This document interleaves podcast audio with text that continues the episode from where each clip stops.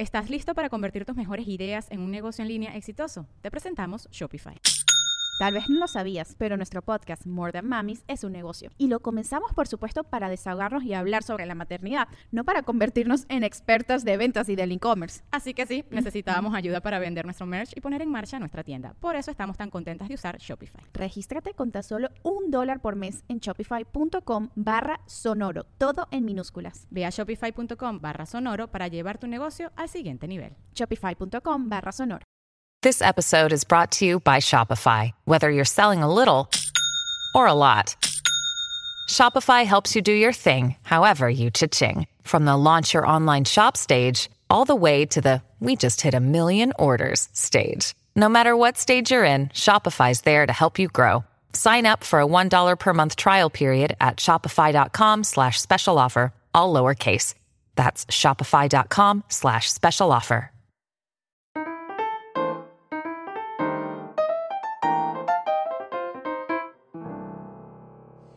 Mi gente amada y bienvenidos a un nuevo episodio de Bla Bla Bla. Muchísimas gracias por estar escuchando como siempre. Les digo, recuerden por favor que estoy arrodillado suplicándoles que se suscriban al canal. Es solo darle a un botón y ya no cuesta nada. No le que es que estoy fregando los platos, tengo las manos enjabonadas. Ah, bueno, eso es diferente. Entonces no se suscriba porque va a ser un desastre con el celular. Pero bueno, después cuando se la seque, se suscriba.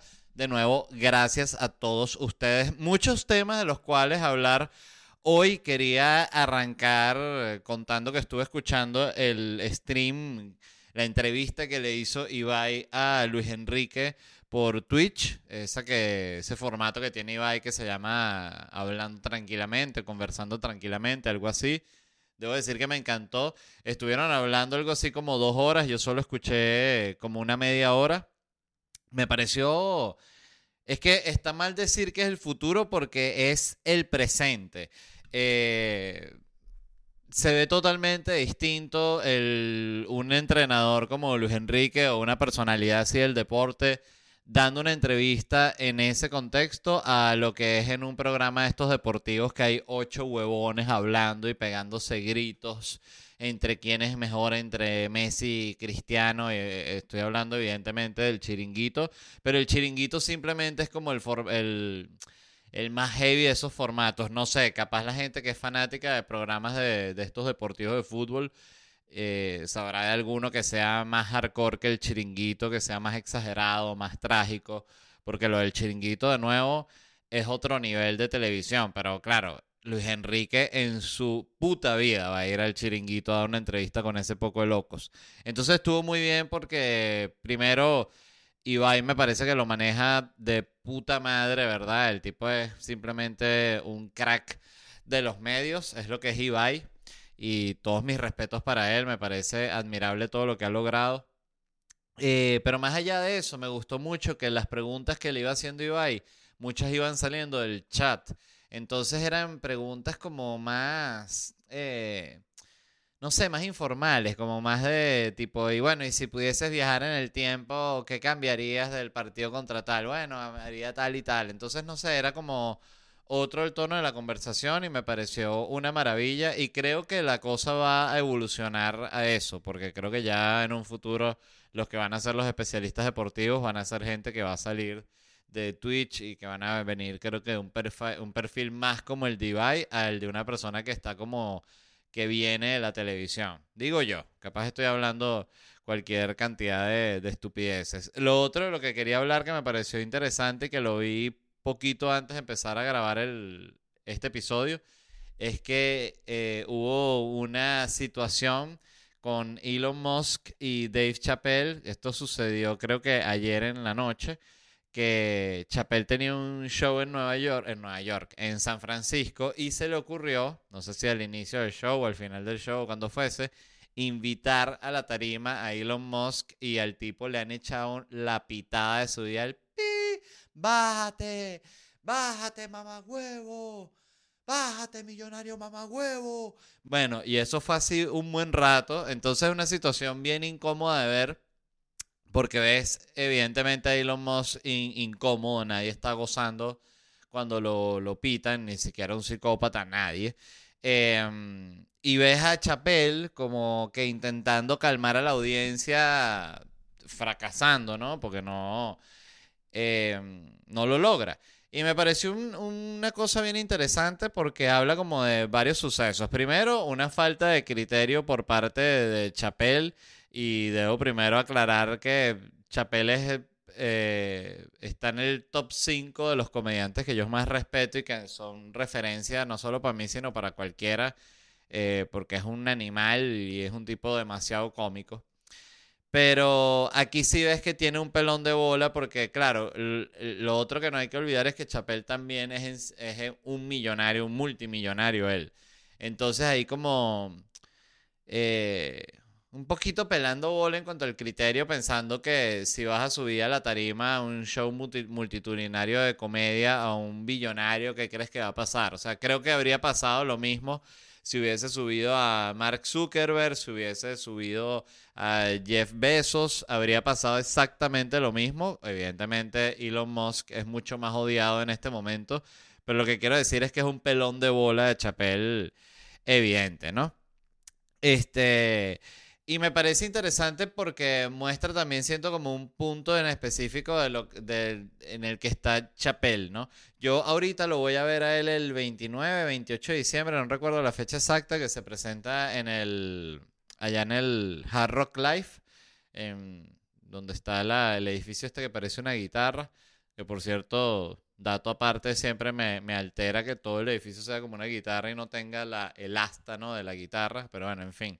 Em, algo que me ha parecido que le ha pasado a, a Chapel es que, coño, tú ves, no sé, por ejemplo, el último especial de él, a mí no me gustó, me pareció que ya la tenía agarrada contra las personas trans.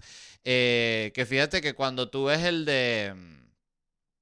¿Cómo se llama? En este en el que hace el chiste de, que, de que la comunidad LGBT son como cuatro amigos que van en un carro, que me parece que es un chiste perfecto, además. Ya después ves que la reacción de él es básicamente porque está molesto con que los trans todo el tiempo le estén hablando y lo estén criticando. Entonces está como ensañado con ese tema. Entonces simplemente esto es opinión no, no mía como comediante, sino opinión de audiencia. Y es que simplemente da ladilla. Eh, me pasa por dar otro ejemplo de cuando algo te da ladilla, además una persona que, que tú respetas y que tú admiras. Eh, este personaje Mr. Chip, que es el especialista en, eh, de deportes de fútbol, que da datos de fútbol, que si esta es la cuarta vez que Croacia empata con Argentina en los mundiales, qué sé yo, cualquier cantidad de datos, algunos normales, otros son increíbles, ¿no? Eh, y él también es un personaje, cuando tú lo ves hablar, es un tipo bien, bien agradable, este, me parece en general. Coño, tú lo sigues a él en Twitter y lo único que hace el tipo es estar discutiendo con gente. Es una heladilla. Yo lo he dejado de seguir ya como cuatro veces. Que después digo, coño, Mr. Chip, extraño los datos lo busco, lo vuelvo a seguir y ahí está siete, o sea, dos tweets de datos, 22 tweets de, pelea con gente. Bueno, yo he sido más español y yo que sé de fútbol y, y, tú que me dices que soy madridista cuando los datos, ya basta, hermano, por favor. Entonces siento que algo así le ha pasado a Chapel, que es como que se ha puesto ladilla con ciertos temas. Siento que le pasa a todo el mundo que se queda pegado con un mismo tema para siempre. O sea, que es como que, bueno, pero habla de, de otras vainas, no sé. Entonces, no sé. Simplemente mi, mi opinión. Ya veré qué tal su show. Voy súper emocionado, debo decir. Eh, siempre he querido ver a Chapel en vivo, a Luis C.K. ya lo pude ver en vivo. Me gustaría ver a Seinfeld en vivo, pero no está, tampoco está en prioridad. Me hubiese encantado ver a Norm MacDonald en, en vivo. Em, ¿Quién más me gustaría ver en vivo? Iba a ver, eh, no sé si esto lo había hablado aquí, pero vi que se presentaba Nick Swarson, que es uno de mis comediantes favoritos. Me lo presentó, o sea, de, los primeros clips que yo vi de stand-up eh, fue Nick Swarson, que me lo enseñó Daniel Pistole, que mira este comediante, y me cagué de la risa. Recuerdo también haber escuchado como un álbum de comedia de él. Este. Y se presentaba eh, el mismo día que yo estaba, que sí, en Costa Rica de gira. Entonces no lo pude ir a ver, pero es uno también de esos que me encantaría ver. En fin, yo creo, y era el punto al que, al que quería ir, es que está dándose como una, un cambio de guardia en quién es cool y quién no es cool. Fíjense, por ejemplo, que Elon Musk es el ejemplo perfecto. Hace tres años, eh, prepandemia, unos dos años prepandemia, y empezando también la pandemia, Elon Musk era el tipo más cool del mundo. O sea, todo el mundo lo adoraba, que es el millonario de los cohetes, pero que los carros eléctricos, entonces todo es ecológico, que cool, está salvando al planeta Elon Musk. Ay, ahorita hizo esto Starlink y todo el mundo va a tener internet gracias a él, coño, qué cool. Y ay, hizo los lanzallamas, ya habíamos hablado de los lanzallamas. O sea, entonces ahorita Elon Musk es el personaje más odiado, él se lo ha ganado también porque el tipo es genuinamente un carajo que es un enfermo de llamar la atención. Pero, pero más allá de eso, es como que va cambiando el enfoque que tiene la gente y cómo son vistas las personas. Entonces, siento que Chapel, esto es simplemente predicción mía, está, va para el mismo camino. O sea, está ya en camino en terminar como un Jordan Peterson, que es yo siento que es el peor ejemplo de eso. Los que saben quién es Jordan Peterson saben de lo que estoy hablando eh, y quienes no sepan, coño, googleen. Pero Jordan Peterson, yo no sé ni qué coño es él. Él creo que era como un profesor de filosofía, algo así. Escribió un libro súper exitoso que es así como, tengo entendido que es un libro medio como de autoayuda, eh, que se llama como los hábitos, 12 hábitos, 12 pasos, no recuerdo cómo se llama el libro.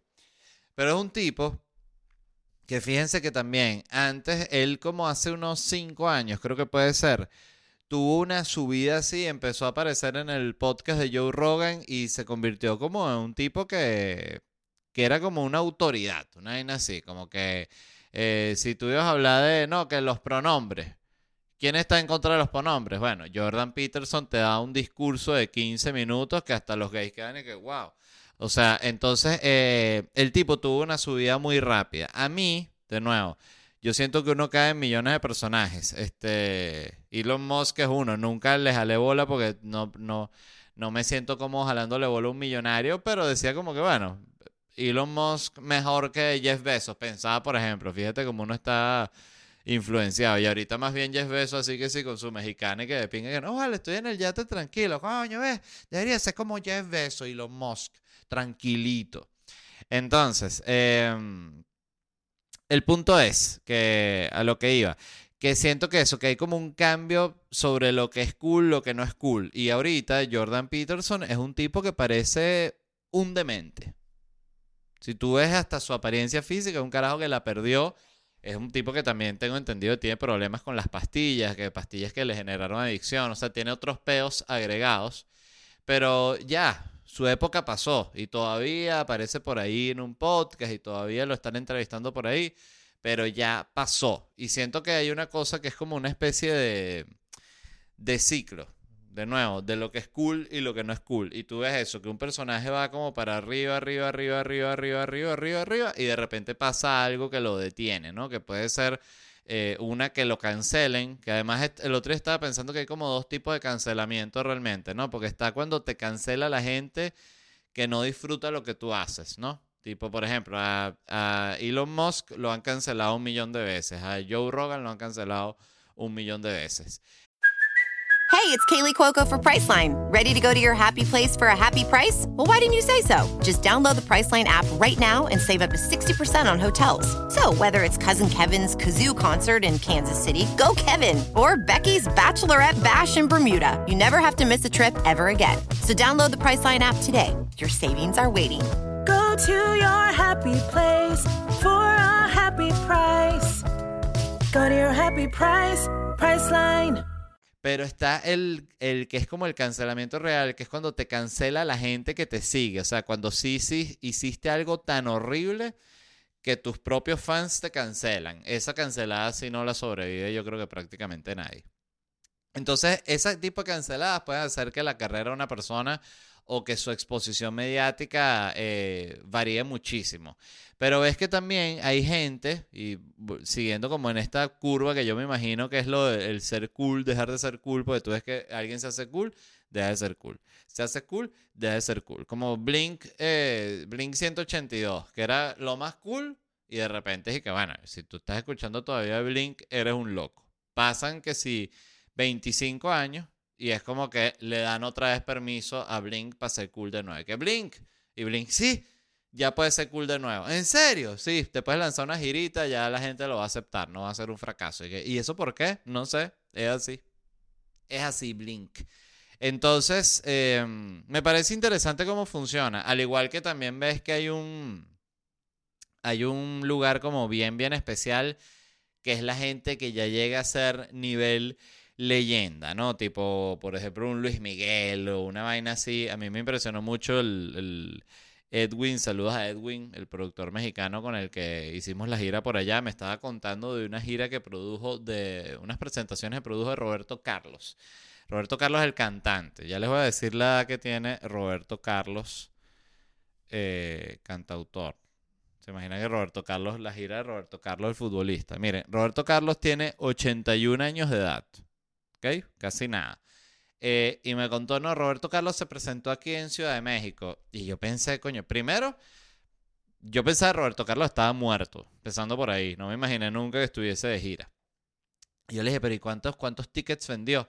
Y no recuerdo el número exacto, pero fue una vaina así como 12 mil, 18 mil tickets. O sea, era una locura. Y le dije, Roberto Carlos, que yo pensaba que estaba muerto, está vendiendo miles de tickets. Sí, entonces ves, tú dices, ah, bueno, Roberto Carlos es nivel leyenda. Porque cuando tú, una persona que tú creías que estaba muerta, de hecho, está agotando un auditorio gigante, bueno, nivel leyenda. Eso pasa con ciertos rockeros también, que tú ves que se lanzan una gira y tú dices, ok, eh, los Rolling Stones. Los Rolling Stones nunca no van a agotar. O sea, ya ha pasado demasiado tiempo para que ellos no agoten. O sea, ellos antes se mueren que dejar de agotar impresionante lo que han logrado los Rolling Stones y lo que logran ese tipo de artistas. Porque lo otro interesante es que ese tipo de artista ya más nunca vuelve a pegar por un tema nuevo. O sea, yo nunca he escuchado un tema nuevo de Metallica. O sea, yo de Metallica sé los temas de Metallica de toda la vida y ya. O sea, no que no, el disco de Metallica del 2020 ahí tiene ese tema que tal y tal. No tengo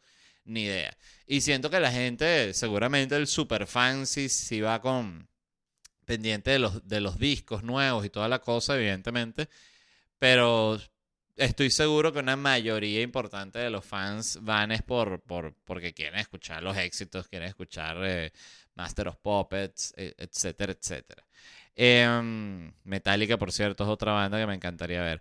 Pero eh, volviendo al tema de lo que era cool y ya no es cool y lo que era cool deja de ser cool, creo que Elon Musk puede pasar que en determinado momento vuelva a ser cool. O sea, él todavía es cool para un montón de gente, eh, pero yo digo que sea cool como en aspecto general, vamos a decir. Y de nuevo, es una onda así que sube y que baja.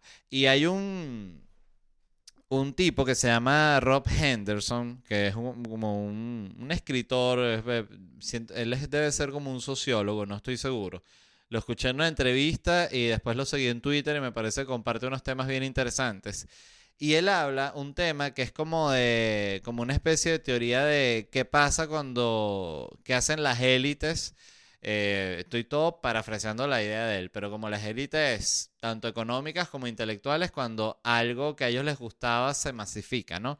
Y daba el ejemplo, el ejemplo perfecto era la obra de teatro del musical Hamilton, es lo que él usaba de ejemplo que decía cuando salió Hamilton y Hamilton empieza a ser una obra exitosa de Broadway, toda la, la élite y toda la gente que era así como la que más sabía de todo, de arte y todo, bueno, Hamilton era lo más cool, o sea, no había nada más transgresor, más original, más relevante que Hamilton. ¿Qué pasa? En lo que Hamilton se masifica y ya llega a todo el mundo y la masa, vamos a decir, le gusta Hamilton, que dice, oye, sí estaba cool Hamilton, me encanta Hamilton, allá la élite ya dice, epa, esto es como chimbo. Hamilton, pero si Hamilton es buenísimo, no, Hamilton es racista, ¿Cómo? ¿Racista? Y bórralo. Entonces pasa, me llamó la atención y lo- hablo también lo de los ciclos porque lo noté con, con Elon Musk, pero lo noté también con The Office, que The Office también me han aparecido ya varios memes y tweets y vainas así, como que The Office es así como de normie, como de, de, bueno, persona común, así, ¿no? Que le gusta, tipo, el mismo que le gusta Friends, que es, bueno, Friends es lo que, el que- la comedia que le gusta a todo el mundo, ¿no? Entonces es interesante, pues tú ves que The Office es una serie que, si no me equivoco, o sea, obvio le fue bien mientras estaba al aire, pero terminó de convertirse en un mega hit ya después de que había salido del aire eh, la serie. Y es una serie que tú ves que la cantidad de memes es impresionante, todo el mundo la usaba como un ejemplo de una buena comedia bien actuada. Bien escrita, eh, original, a pesar de que estaba basada en la, en la otra de Ricky Gervais. Creo que ese formato ya, ya se había utilizado bastante el de este formato como de tipo documental. Eh, tengo entendido que uno de los primeros que lo usó es este, ay, siempre se me olvida el, el- el de Larry, Larry Sanders Show. Ya les digo cómo se llama él, Larry Sanders, The Larry Sanders Show. Que es como este tipo que tiene como un programa de un late night, y, pero lo que muestra el programa es como el, detrás de cámaras del late night. Él se llama Gary Shandling. Gary Shandling. Eh, por cierto, hay un documental muy bueno de él que se llama Los Diarios Zen de, de- de Gary Shandling y es un documental espectacular. Eh, entonces, ¿qué es lo que quiero decir para cerrar con este tema? Que The Office hace tres años era hace 3, 5 años, era la comedia más cool, no había nada mejor que The Office, y ahorita The Office ya, como le gusta a todo el mundo, ¿ves? Ya no es tan cool la gente que supuestamente sabe qué es lo que es bueno y lo que es malo y tal, ¿no? Entonces, esta teoría, yo no sé si es original de este tipo que les estoy llamando, se llama Rob Henderson, o, eh, o él la, la reeditó, la leyó, es una cosa famosa, eh, para los que sepan, no lo sé. Este, pero me pareció muy interesante porque siento que es como muy fácil de comprobar que es así. Que algo es muy, muy cool y en lo que ya le gusta a todo el mundo, ya deja de ser cool inmediatamente. Entonces lo que, lo que pensé y siento que el, el mejor caso de estudio de esto sería Bad Bunny, porque Bad Bunny es la máxima estrella ahorita en este momento.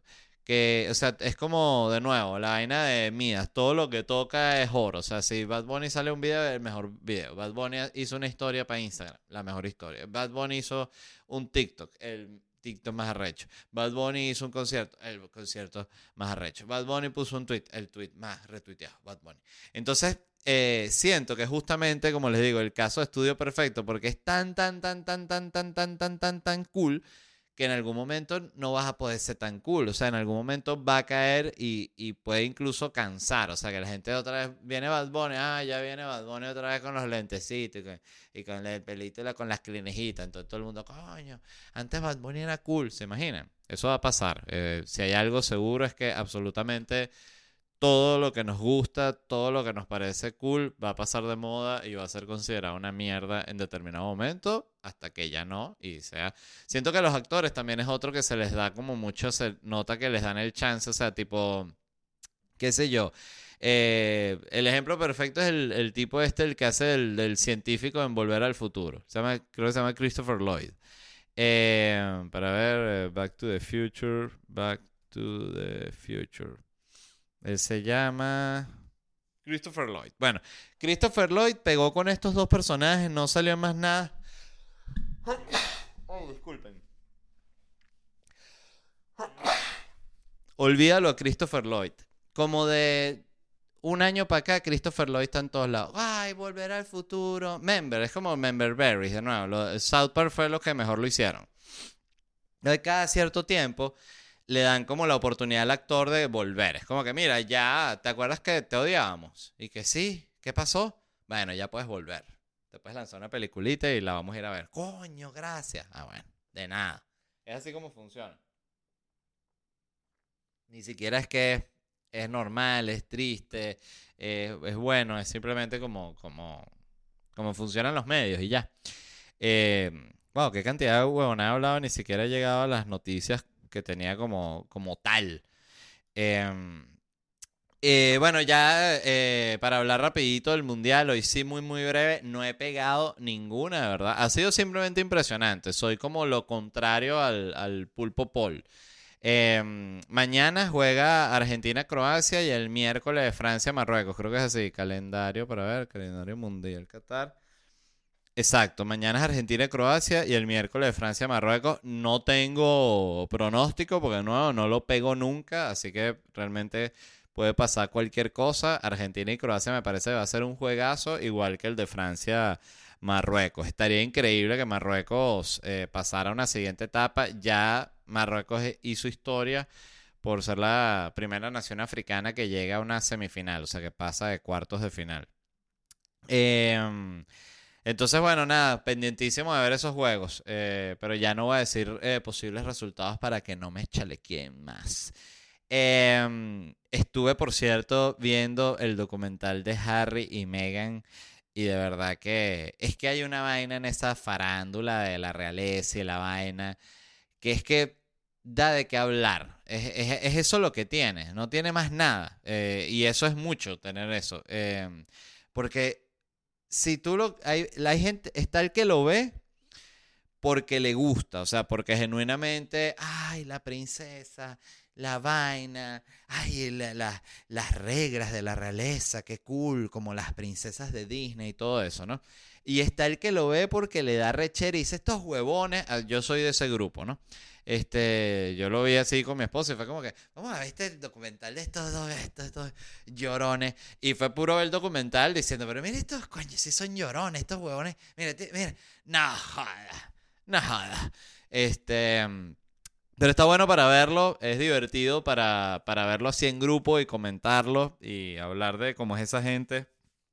Evidentemente es un documental producido por ellos, entonces como se pueden imaginar, ellos no es que son buenos, Harry y Meghan, es que son, son una vaina tan buena que tú no, no, no has visto una cosa así en tu vida, o sea, no hay gente más buena, de verdad, o sea, y bueno, y Harry, o sea es tan bueno que da lástima. No dice, coño, pero pobre muchacho, vale.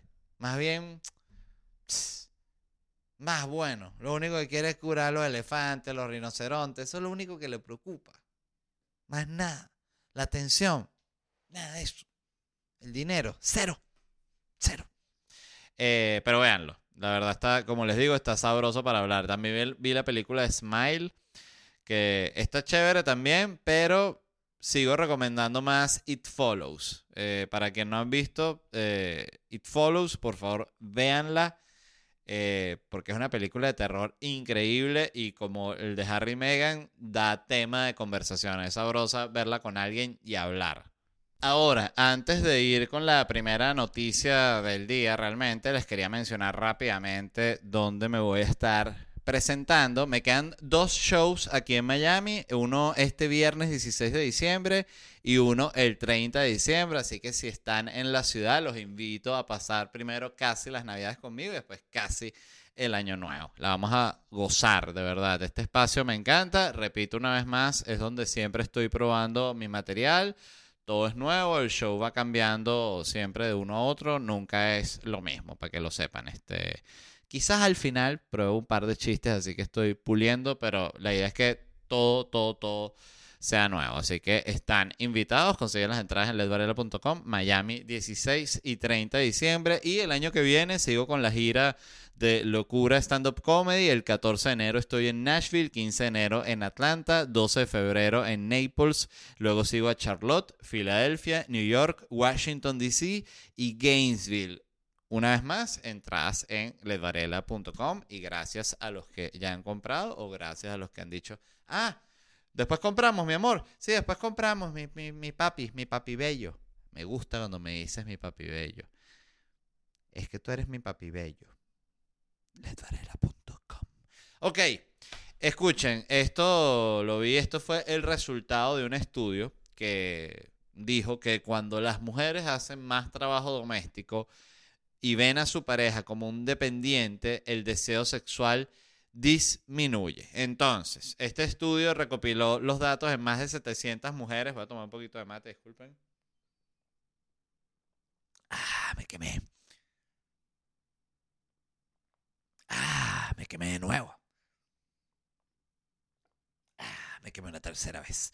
Entonces, em, el estudio recopiló los datos de más de 700 mujeres emparejadas con hombres que también tenían hijos. O sea, las parejas tenían hijos, ¿no?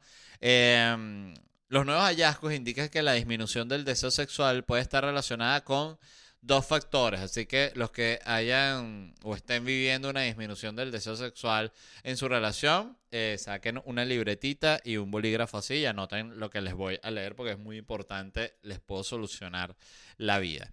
Eh, los factores son, el primero, la percepción de que la división de trabajo es injusta. Esto se refiere a trabajo en la casa, a lo que concierne, concierne a los dos de la pareja, ¿no?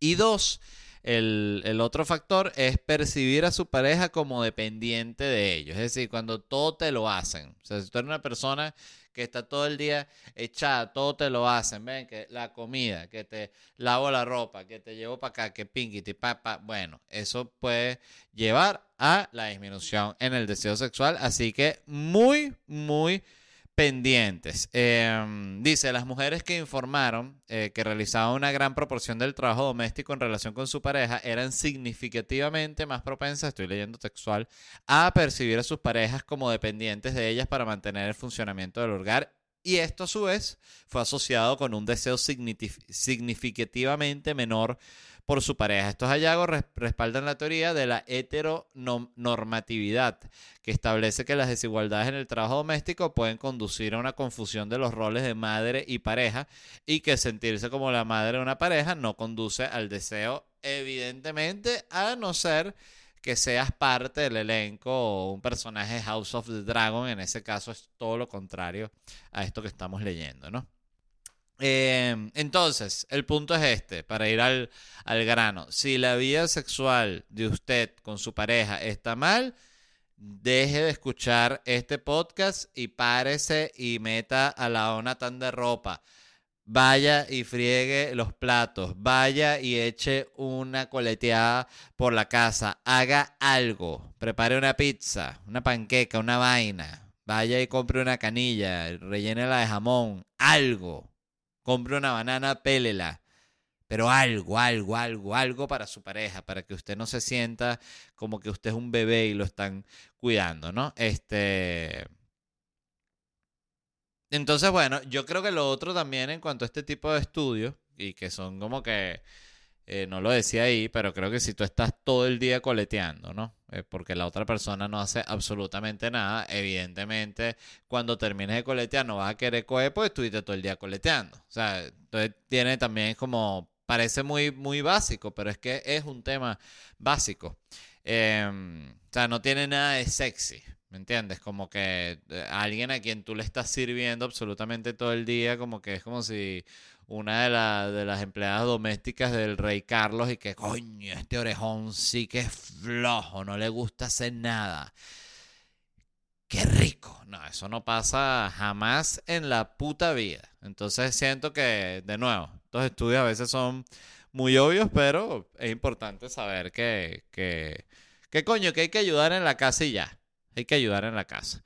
Em, yo me considero un hombre que ayudo en la casa bastante, este, porque me gusta limpiar, me gusta lavar la ropa, me gusta poner a lavar los platos, me gusta ordenar, entonces, bueno, siento que pongo como, como mi parte y siento que es importante que, coño, que es tan sencillo como que los dos de la pareja tienen que estar pendientes de la casa. La casa es una cosa que se mantiene de, de a dos y se tienen que ayudar.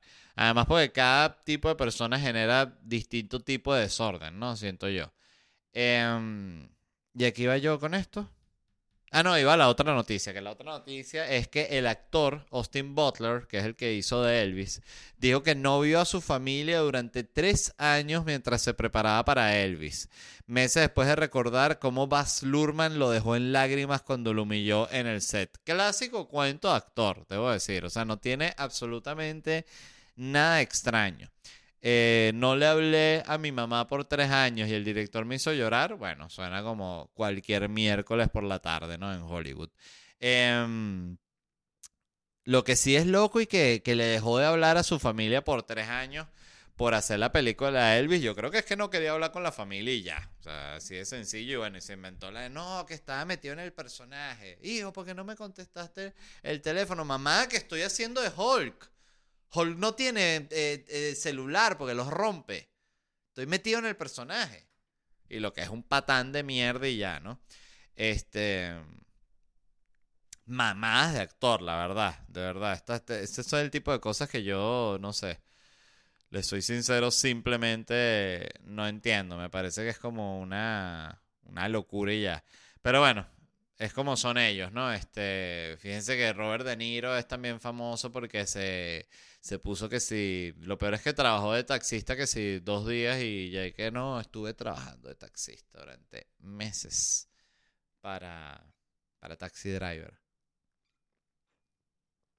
Que eso, bueno, es la, el método, ¿no? Que es cuando tú alcanzas el personaje metiéndote de verdad en la vaina, o sea, creyéndotelo. De hecho, este Daniel Day-Lewis es famoso porque el tipo que si cuando le, en lo que le cae el guion, en lo que llega el guion, ya todo ese carajo no lo ves más por tres años porque él ahorita es un herrero de 1600. Entonces está todo el día ping, ping, ping, haciendo espada, ¿no? Entonces yo siento que, que es medio ganas de joder. O sea, que siento que no, no, ojo, no quiero poner en duda de que hay muchísima entrega al arte cuando un actor decide hacer eso, pero creo que un porcentaje gana de joder también. Creo que es como 65% entrega al arte, 35% ganas de joder. Em, como lo que se ve en el documental este de Jim Carrey, la de Andy y Andy, que es sobre cuando hizo la película Andy Kaufman, de que él estaba tan metido en el personaje de Andy Kaufman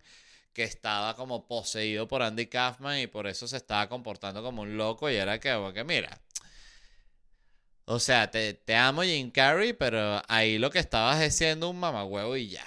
O sea, así de sencillo. Hay veces que uno fue un mamagüevo y ya. O sea, a mí me pasa constantemente que de repente recuerdo como cosas que le dije a alguien, ¿no? Que un comentario así puyúo, sin ningún tipo de necesidad. No sé si les ha pasado, que no, cuando tú tienes además un... Eso debería tener un nombre, que es como una, una palabra que defina la primera vez que recuerdas algo malo que hiciste. Que haces como qué pena. Qué vergüenza. Es un sentimiento horrible. Pero eh, siento que justamente a veces uno no recuerda muchas cosas porque el mismo cerebro te hace como guardarlas. Pero es importante asumir cuando fuiste un mamagüevo y ya, sin ningún tipo de excusa. No, que es que yo estaba pasando por un momento, que es que yo cuando, me, cuando yo te dije eso, que tal, ya.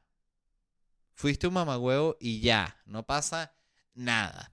Y otra noticia que salió, bueno, hace nada, justo antes de que, de que empezara a grabar también, es que metieron preso en las Bahamas este tipo que se llama Sam Backman Fried.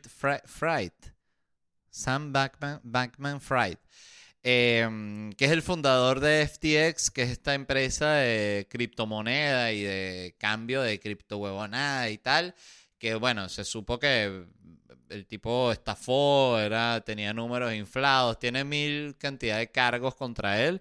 Estaba en las Bahamas porque, bueno, en las Bahamas funcionan todas estas vainas que son como eh, paraísos fiscales y que son cuestiones medio de, dudosa eh, legalidad, ¿no? Que siento que es lo que pasa con las criptomonedas, que están como ahí como en un un limbo medio extraño, ¿no? Y bueno, este tipo se, se, supo, yo no entiendo bien qué fue lo que pasó, pero sí sé que tú cuando metías, cuando comprabas como la moneda de ellos, ellos te daban como una moneda de e, e, FTX, ¿no? Era como el FTX coin, ¿no? Y eso después se supo que estaba inflado y que presentaban reportes falsos a los inversores y en fin, todo que fue una una estafa al final. Y otra de las noticias justamente que va relacionada y que salieron hoy es que están demandando a una cantidad de celebridades que estuvieron impulsando todo esto de los NFT, pero el de los monos, el del Board, Ape Jack Yacht Club em, y el token ApeCoin, que eran estos monos, ¿no? Que estaba todo el mundo tenía los monos y tal. Bueno, ahorita a ellos una un grupo de personas están demandando a eh, Mark Cuban, a Tom Brady, Stephen Curry, Naomi Osaka, Giselle Bonchen, Larry David y otros eh, que están relacionados también a la quiebra de FTX, ¿no? Em, y la, demanda es por participar en una promoción de, inversión en tokens que, son, bueno, que, que estaban, que eran una estafa, ¿no? Que eran como para, estaban inflados, en fin. Este yo creo que ahorita están pasando muchas cosas que están dejando bastante expuesto cómo es lo del peo del NFT, que mucho era una estafa y que lo, lo que medio se decía, ¿no? Porque fíjate que cuando hay cantidad de gente simplemente preguntándose, coño, pero eso no es como un...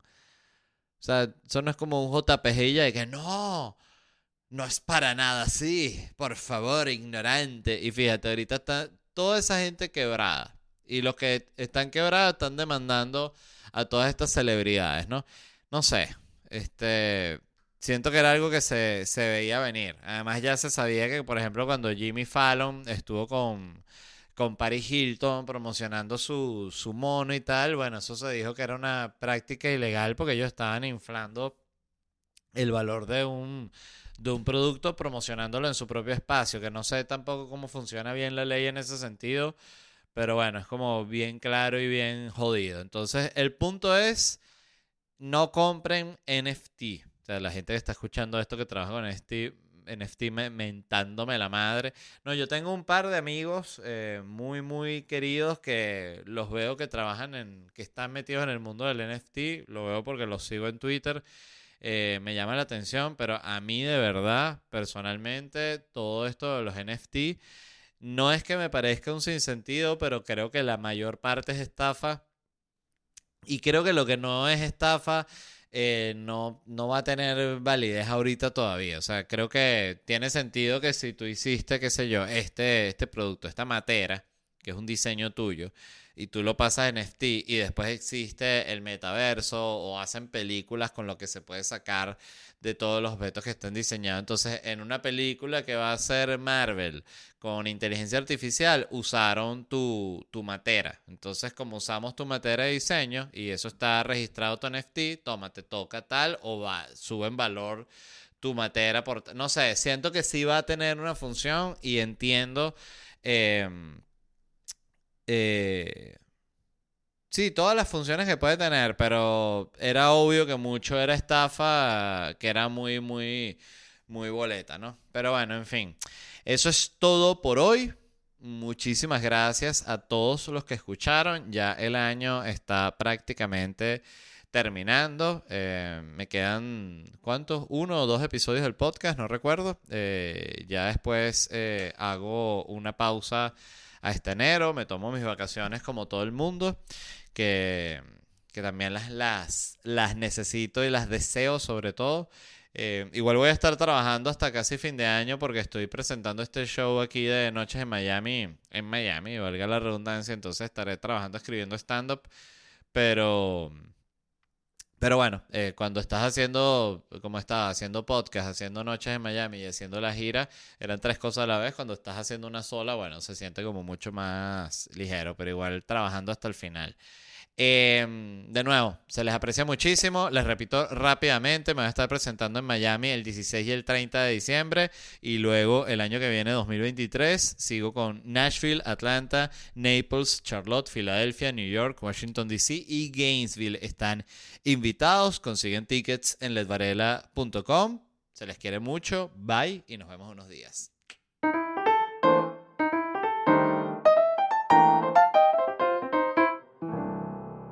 Judy was boring. Hello. Then Judy discovered chumbacasino.com. It's my little escape. Now Judy's the life of the party. Oh, baby, Mama's bringing home the bacon. Whoa. Take it easy, Judy. The Chumba life is for everybody. So go to ChumbaCasino.com and play over 100 casino style games. Join today and play for free for your chance to redeem some serious prizes. ChumbaCasino.com. No purchase necessary. Void where prohibited by law. 18 plus terms and conditions apply. See website for details.